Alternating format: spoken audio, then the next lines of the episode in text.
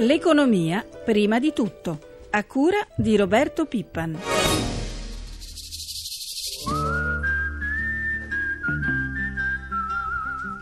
Quello che abbiamo visto in Italia è una reazione piuttosto comprensibile alla mancanza di direzione strategica per il Paese e quindi ci sono risultati che in senso erano quasi da aspettarsene. La cosa importante è che adesso che stiamo cercando di sfasciare il tutto che poi si ricostruisca qualcosa per il futuro. Considerando la nostra situazione con il debito pubblico, l'apertura che abbiamo verso i mercati finanziari, bisogna stare molto attenti. Se dovesse uscire dall'euro, per esempio, questa ha conseguenze enormi eh? qualsiasi multinazionale che dovrebbe investire nel Paese. Buongiorno da Elisabetta Tanini. Quello che avete sentito nella nostra copertina era l'amministratore delegato di Fiat Sergio Marchionne che ieri dal Salone dell'Auto di Ginevra ha mandato un messaggio al Movimento 5 Stelle. Intanto la Banca d'Italia lancia l'allarme per due famiglie su tre, il reddito non basta. Di questo e altro parliamo con il nostro primo ospite di oggi, il professor Francesco Daveri, docente di economia presso l'Università di Parma. Buongiorno. Buongiorno. Dunque, l'amministratore delegato di Fiat è stato chiaro, se l'Italia esce dall'euro il lingotto fermerà gli investimenti, una risposta a Grillo che ha ventilato nei giorni scorsi l'ipotesi di un referendum sulla moneta unica.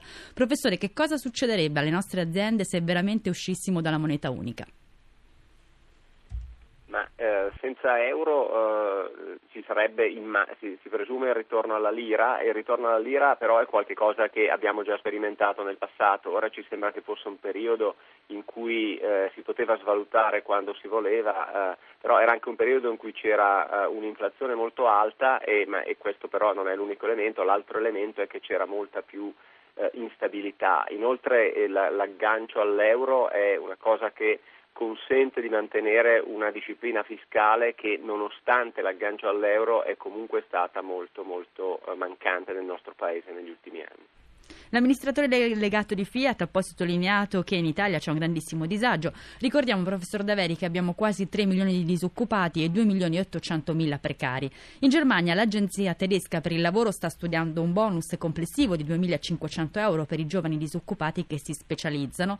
Da noi il Movimento 5 Stelle propone il reddito di cittadinanza che esiste anche in Francia. Professore, secondo lei che tipo di soluzione si può trovare per i disoccupati italiani, appunto tenendo presente che abbiamo un rigore di bilancio e poche risorse finanziarie? finanziarie.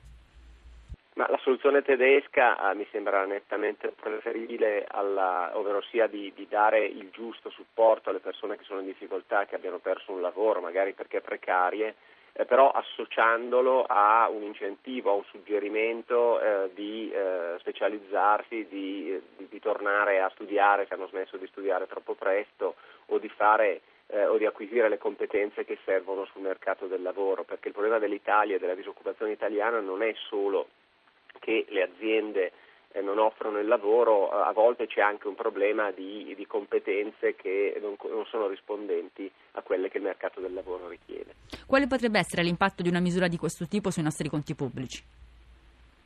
insomma, il reddito di cittadinanza è difficile valutarne eh, perché no, non ci sono i dettagli eh, sufficientemente ben delineati, eh, una, eh, così una, una, un effetto sui conti pubblici, se fosse, se, dipende se sarebbe finanziato con i soldi delle imprese, con i soldi dello Stato, ma quello che rimane e che personalmente mi preoccuperebbe è che sarebbe un reddito per tutti indipendentemente da quello che fanno, a quel punto non ci sarebbe più una ragione la mattina per andare a lavorare o cercarsi un lavoro migliore di quello che uno ha o cercare un lavoro che uno non ha eh, e darsi da fare per mettere in piedi magari una piccola azienda se non riesce a trovare lavoro eh, perché eh, in ogni caso uno avrebbe un reddito a casa. Però professore in questo caso si può fare come in alcuni paesi dove lo, insomma, ricevi tre offerte di lavoro, ter- la terza volta che rifiuti il lavoro non, non hai più questo sussidio. Sì, sì, certo, l'importante è quindi in astratto non è che sia, eh, anzi l'idea del, del, di, un, di, di, un, di, un, reddito che, eh, che, che, vada alle persone però che perdono eh, il lavoro o che sono disoccupate e che quindi però essendo disoccupate vuol dire che mantengono un interesse a rientrare sul mercato del lavoro, è giusto che lo Stato fornisca i mezzi loro, a loro necessari per poter cercare il nuovo lavoro senza essere sotto il ricatto della povertà. Questo eh, non, c'è, non, è, non, c'è, dubbio, quindi una, una, cosa di questo tipo, la, la perdita del, del, del potenziale eh, assegno a fronte del rifiuto di, eh, di, di proposte di lavoro che arrivino in sequenza, penso che possa essere una misura che va nella direzione auspicabile. Secondo uno studio della Banca d'Italia, il 65% delle famiglie italiane eh, ha un reddito che non è più sufficiente per vivere, in difficoltà soprattutto i giovani hanno, e, e, tutti coloro che non hanno una casa di proprietà, soprattutto coloro che vivono in affitto. Intanto i ricchi diventano sempre più ricchi perché ormai il 10% più agiato possiede oltre il 46%, cioè quasi la metà oltre, eh, della ricchezza nazionale. Professor Daveri, come si può ridistribuire la ricchezza e ridurre questa disparità? Ma eh, il problema dell'Italia non è tanto che eh, ci sono pochi che guadagnano tantissimo, certo c'è anche questo problema, ma il problema principale è che è il sistema economico nel suo complesso che non ce la sa, soprattutto le aziende che lavorano sul mercato interno vedono i consumi eh, ormai eh, ridotti ai livelli eh, del 2005 e anche più indietro eh, abbiamo quindi che il, il, il mercato del lavoro ha, ha, raggiunto appunto i 3 milioni di, sul mercato del lavoro ci sono, sono venuti fuori 3 milioni di disoccupati e quindi questo è il problema principale e, quello che bisogna stare attenti a evitare è di eh, far piangere i ricchi senza che i poveri ne guadagnino. Ecco, questa è una cosa che, eh, che va evitata e in questo senso eh, misure come imposte patrimoniali che vadano a colpire poi alla fin fine la classe media più che non i ricchi eh, questo eh, potrebbe essere sicuramente un passo sbagliato da, da effettuare. Ieri i ministri finanziari europei hanno rinviato la decisione sul tetto per i bonus ai manager contrari alla Gran Bretagna, fa invece passi avanti la richiesta di adesione all'Eurozona della Lettonia. Professor Daveri, sentiamo questa scheda del collega Enrico Pulcini, poi la commentiamo insieme. Con attività produttive basate soprattutto su meccanica, trasporti, pesca e tessile, il piccolo Stato baltico è una delle economie in più rapida crescita dell'intera Unione Europea. Stando alle stime della Banca Centrale Lettone, la crescita del PIL potrebbe arrivare a un più 3,6% nel 2013. Il recupero è netto dalla crisi del 2009 che aveva costretto il paese ad adottare un piano di salvataggio internazionale. Riga vede l'euro come una scommessa più sicura sul lungo periodo rispetto al mantenimento dell'AZ, attuale valuta lettone. Per entrare a far parte di Eurolandia, la Lettonia deve chiedere una valutazione da parte della Commissione europea e della Banca Centrale Europea. Il Paese sostiene di soddisfare tutti i cinque criteri necessari per essere accettati nell'Eurozona, relativi ai livelli di debito, deficit e inflazione. Anche la vicina Lituania sta prendendo in considerazione l'adozione dell'euro nel 2015 o nel 2016. Il più piccolo degli stati baltici, l'Estonia, ha adottato l'euro nel 2011. Abbiamo sentito dunque la Lettonia chiede di aderire all'Eurozona in un momento delicato, professore, perché abbiamo visto i recenti sviluppi che ci sono stati. In Germania, ad esempio, la Camera dei Länder qualche giorno fa ha bocciato il Fiscal Compact, l'accordo sul bilancio richiesto ai partner europei dalla Merkel. Aumentano le, le critiche da parte della Gran Bretagna. L'FMI poi mette in discussione le politiche di austerity finora attuate, quindi una fase particolare per la tenuta dell'Eurozona.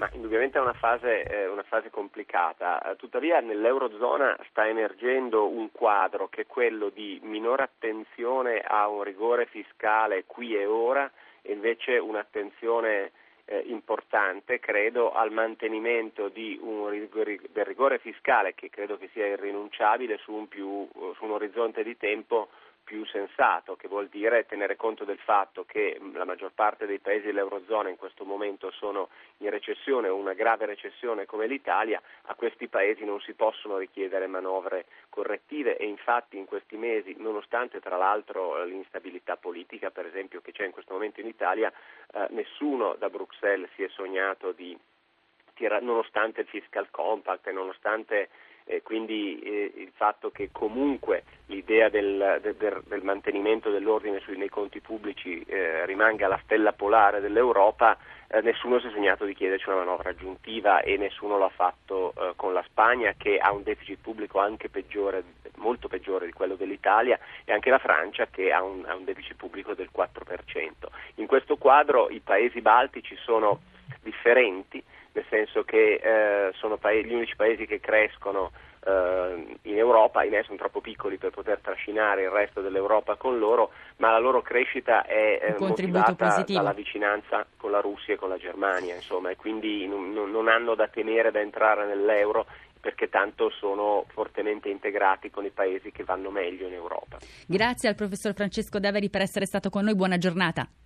Anche a voi, buongiorno. Sono le 7 51 minuti e 10 secondi, ci colleghiamo ora con il secondo ospite di oggi, do il benvenuto al segretario confederale della UIL Paolo Pirani, buongiorno. Buongiorno a voi. Con lei, segretario, parliamo del caso Bridgestone. La proprietà ha avviato le procedure per la chiusura dello stabilimento di gomme per auto. A casa 950 dipendenti dell'impianto. Sentiamo la delusione e la rabbia di alcuni di loro. Questa fabbrica chiude nell'arco di un anno con che stimolo, con che predisposizione un lavoratore viene a lavorare, cioè viene demotivato, demoralizzato, eh, arrabbiato. È proprio in questo senso che uno si deve un po' cominciare a preoccupare poi che possono succedere delle situazioni anche non volute, perché comunque qui la disperazione, già con lo stipendio non si arriva a fine mese, al 20 del mese, senza stipendio non dove deve arrivare. Con una certa età dove andremo più a lavorare, 54 anni, chi mi prenderà lavoro? Lo sa dire la Bridgestone? Se me lo dice la Bridgestone, io accetto quello che dice la Bridgestone. La cosa strana è che è impossibile che da un giorno all'altro si chiuda un'azienda senza aver fatto pochi giorni di cassa integrazione. Qui ci sono aziende che fanno contratti di solidarietà, tipo la Bosch, da due o tre anni. E noi senza fare granché di cassa integrazione, sì abbiamo fatto qualche giorno. Cioè da un giorno all'altro si chiude un'azienda. Eh? Stiamo scherzando. Segretario, abbiamo sentito la disperazione di questi operai, ma che fine faranno? E la situazione è molto grave ed è intollerabile non solo per il merito, quello della chiusura, ma anche per il modo con cui è stata annunciata durante una conference call. È stata un fulmine a ciel sereno che ha colpito direttamente circa mille famiglie di lavoratori e altrettanti del, eh, indiretti.